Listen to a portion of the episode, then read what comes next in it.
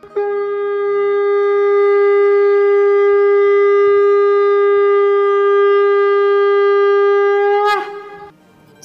and sing with Golokians podcast में आप सबका स्वागत है।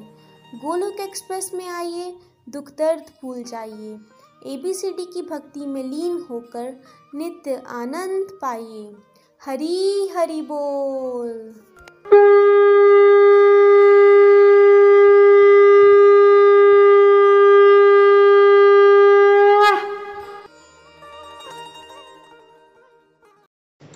जय श्री कृष्ण चैतन्य प्रभु नित्यानंद। श्री अद्वैत गदाधार, श्री वासादि गौर भक्त वृंद। हरे कृष्ण हरे कृष्ण कृष्ण कृष्ण, हरे हरे हरे राम हरे राम राम राम, हरे हरे। हरी हरी बोल एवरीवन मैं रेणु जयंत त्रिपाठी कानपुर में रहती हूँ। मैं गोलोक एक्सप्रेस में अपनी कज़न सिस्टर के माध्यम से 2021 में ज्वाइन हुई थी।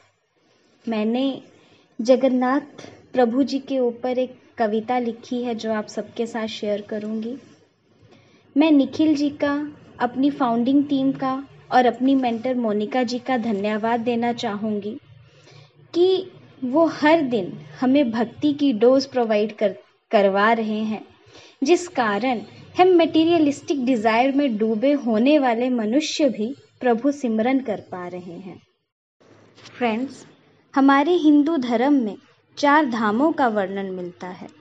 उन सब में जगन्नाथपुरी को धरती का बैकुंठ कहा जाता है, जो कि कृष्ण जी को समर्पित है, और उनके साथ बलभद्र और सुभद्रा जी का विग्रह भी विराजमान है। लकड़ी के बने ये विग्रह बारह साल में एक बार बदले जाते हैं। ये विग्रह छोटे क्यों हैं? इनका वर्णन और जगन्नाथ भगवान का प्राकट्य मैं अपनी कविता के माध्यम से करूँगी। आशा करती हूँ आप सभी को मेरी कविता पसंद आए। तो अब मैं अपनी कविता की तरफ़ चलती हूँ। हरी बोल जी। अपने भक्तों का हाल पूछने, अपने भक्तों का हाल पूछने गर्भगृह से निकले हैं भगवान। संग सुभद्रा बलभद्र जी भी हैं। सबको दे रहे हैं दिव्य दर्शन। समुद्र के तट पर, नीलांचल पहाड़ी के शिखर पर, एक बड़े से महल के अंदर बैठे हैं जगन्नाथ स्वामी बलभद्र सुभद्रा जी के संग में। बैठे हैं जगन्नाथ स्वामी बलभद्र सुभद्रा जी के संग में। कैसे हुआ प्राकट्य धरा पर? थोड़ा उसको भी हम जाने। रेपतक पर्वत पर माँ अंबिका के पूजन को एकत्रित हुई हैं सब वधुएँ। कृष्ण लीला का वर्णन सुन रही हैं सब। कृष्ण लीला का वर्णन सुन रही हैं सब, रोहिणी माँ के मुख से। कृष्ण सागर में डूबती जा रही सब। सुभद्रा परेशान, क्यों ना लौटी अभी तक घर की बहुएँ। परेशान सी थोड़ी, पहुँची उस स्थल में। द्वार था बंद, उत्सुकतावश झाँक कर देखा उन्होंने। उत्सुकतावश झाँक कर देखा उन्होंने। माँ रोहिणी सुनाए, कृष्णा के चमत्कार सभी को अपने मुख से। जड़वत हो गई सुभद्रा, जड़वत हो गई सुभद्रा, सब सुनकर। राजमहल में मची थी हलचल, कहाँ गई हैं स्त्रियाँ सब? कहाँ गई हैं स्त्रियाँ सब? कृष्ण बलराम भी परेशान। चले ढूँढने, सुभद्रा जी को, साथ में ढूंढ रहे वधुओं को। सुभद्रा जी को ढूंढ लिया। सुभद्रा जी को ढूंढ लिया फिर झांकने लगे, अब वो भी अंदर। अपनी बाल कथाएँ सुनकर जड़वत हो गए सुभद्रा की तरह, कृष्ण बलराम भी अब तो। जड़वत हो गए सुभद्रा की तरह, कृष्ण बलराम भी अब तो। अंदर बाल लीला चल रही, बाहर भाई बहन के साथ परम लीला चल रही।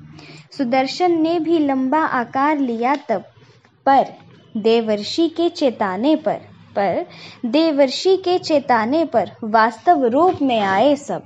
रूप था वो इतना दिव्य, रूप था वो इतना दिव्य, देवर्षि ने विनती की देखने की फिर।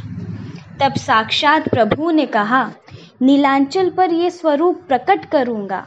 बाल भाव रूप में देखा है, अंगहीन आपने, ऐसा ही विग्रह प्रकट होगा।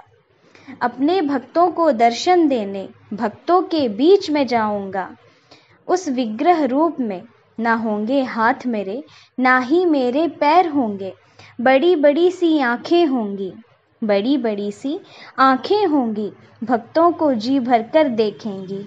और उनके कष्टों को हरने रथ पर मैं आरूढ़ रहूँगा। कैसे आए पुरी में भगवान? थोड़ा जाने उसको भी हम। कैसे आए पुरी में भगवान? थोड़ा जाने उसको भी हम।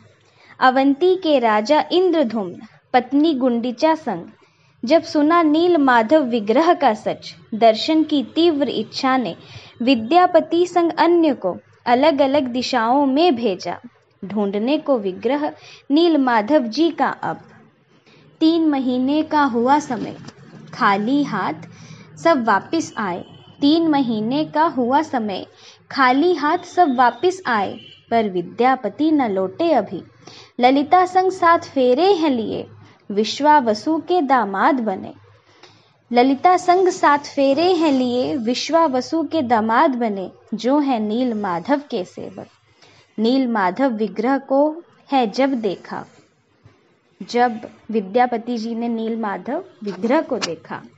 नील माधव विग्रह को है जब देखा, गए बताने, फिर अवंती राज को। सेना प्रजा को साथ लिए, सेना प्रजा को साथ लिए, नील माधव मंदिर में पहुँचे महाराज। पर विग्रह न मिला उन्हें वहाँ पर। व्यथित हो त्यागने लगे अपने प्राण। व्यथित हो त्यागने लगे अपने प्राण। तभी आकाशवाणी के ज़रिए प्रभु ने कहा चक्र तीर्थ पर प्रतीक्षा करो। दारू ब्रह्म के रूप में आऊँगा। शंख चक्र गदा पद्म चिन्ह होंगे उस पर। उससे विग्रह निर्माण करवाऊँगा। उससे विग्रह निर्माण करवाऊँगा। जैसा कहा था भगवान ने बिल्कुल सब वैसा ही हुआ।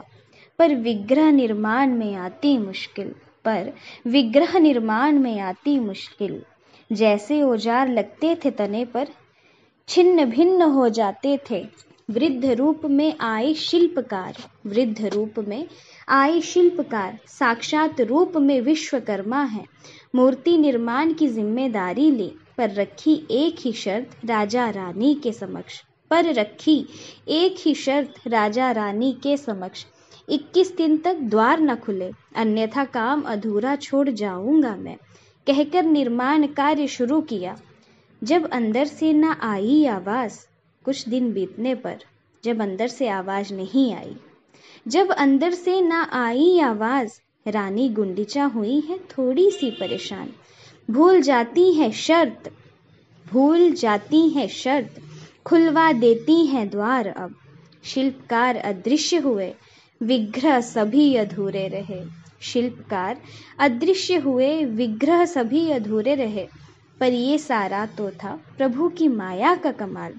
उनको विराजमान होना था नीलांचल पर इसी रूप के साथ। उनको विराजमान होना था नीलांचल पर इसी रूप के साथ, क्योंकि देवर्षि नारद को दी थी ज़ुबान। आषाढ़ी शुक्ल की द्वितीया को रथ यात्रा शुरू हो जाती है। नौ दिनों का उत्सव देख आत्मा प्रसन्न हो जाती है। नौ दिनों का उत्सव देख आत्मा प्रसन्न हो जाती है। भाग्यशाली होते हैं वो। जगन्नाथ धाम के दर्शन पाते हैं। दुनियादारी को भूलकर प्रभु नाम में रम जाते हैं। प्रभु नाम में रम जाते हैं। नीलांचल निवासाय नित्याय परमात्मने। बलभद्र सुभद्राभ्याम जगन्नाथाय ते नमः। दर्शन मात्र से कटते पाप, इस मंत्र से करो सब स्तुति गान। जय बोलो सुभद्रा बलभद्र जगन्नाथ महान, जय बोलो सुभद्रा बलभद्र जगन्नाथ महान। हरी हरी बोल जी तो ये मेरी कविता, आशा करती हूँ आप सभी को पसंद आई हो। जगन्नाथ मंदिर के बहुत से रहस्य जो सभी जानते हैं, उनमें से जो मेन मेरी लर्निंग बनती है, वो मैं आपके साथ शेयर करने जा रही हूँ। जब मंदिर के सिंह द्वार के अंदर कदम रखते हैं तो समुद्र की लहरों की आवाज़ आनी बंद हो जाती है। बाहर कदम निकालें तो वैसी ही आवाज़ आती है। तो ये बात इस तरफ़ इशारा करती है कि हमें अपने अंदर के कोतूहल को, जो ज़रूरत से ज़्यादा मटेरियलिस्टिक और डिस्ट्रक्टिव एक्टिविटीज़ में डूबा हुए हमें बनाता है। उसे शांत करके बस खुद को प्रभु में समर्पित करना है। और दूसरा, जो मैंने अपनी कविता में कहा कि नील माधव जी का जो विग्रह है, वो गायब हो जाता है। तो वो विग्रह गायब होने के पीछे का जो जो कारण रहता है, वो ये है कि प्रभु को हम कभी भी छल से नहीं पा सकते। प्रभु का जो प्रेम है, वो हमेशा निश्चल होके ही हमें जो है वो मिलता है। निश्चल प्रेम से ही हम प्रभु को पा सकते हैं। विद्यापति ने छल से विग्रह का पता किया था, क्योंकि उन्होंने विश्वावसु की बेटी से जो विवाह किया था, वो चालाकी से किया था। पर उनका जो भाव था, वो सच्चा था। इसलिए जिस विग्रह का निर्माण लकड़ी से होना था, उसको लाने की सेवा विश्वावसु और विद्यापति को दी गई। उसके बाद हमें आ, हमने देखा कि राजा इंद्रधुम के हाथों भगवान जी को बाल भाव रूप में जो है वो सुभद्रा बलराम जी के साथ पुरी में विराजमान होना था जिस कारण नील माधव रूप में वो साथ नहीं रहे जिससे हमें ये सीखने को मिलता है कि प्रभु को जिस समय अपने भक्त से जो सेवा लेनी है वो खुद लेंगे और कारण स्वयं बनेंगे। बस हमें अपने भावों को शुद्ध रखना है। अंत में मैं यही कहूँगी, ना शस्त्र पर, ना शास्त्र पर, ना शस्त्र पर, ना शास्त्र पर, ना धन पर, ना ही किसी युक्ति पर। मेरा जीवन तो आश्रित है प्रभु, केवल और केवल आपकी कृपा शक्ति पर। गोलोक एक्सप्रेस में आइए, दुख दर्द भूल जाइए।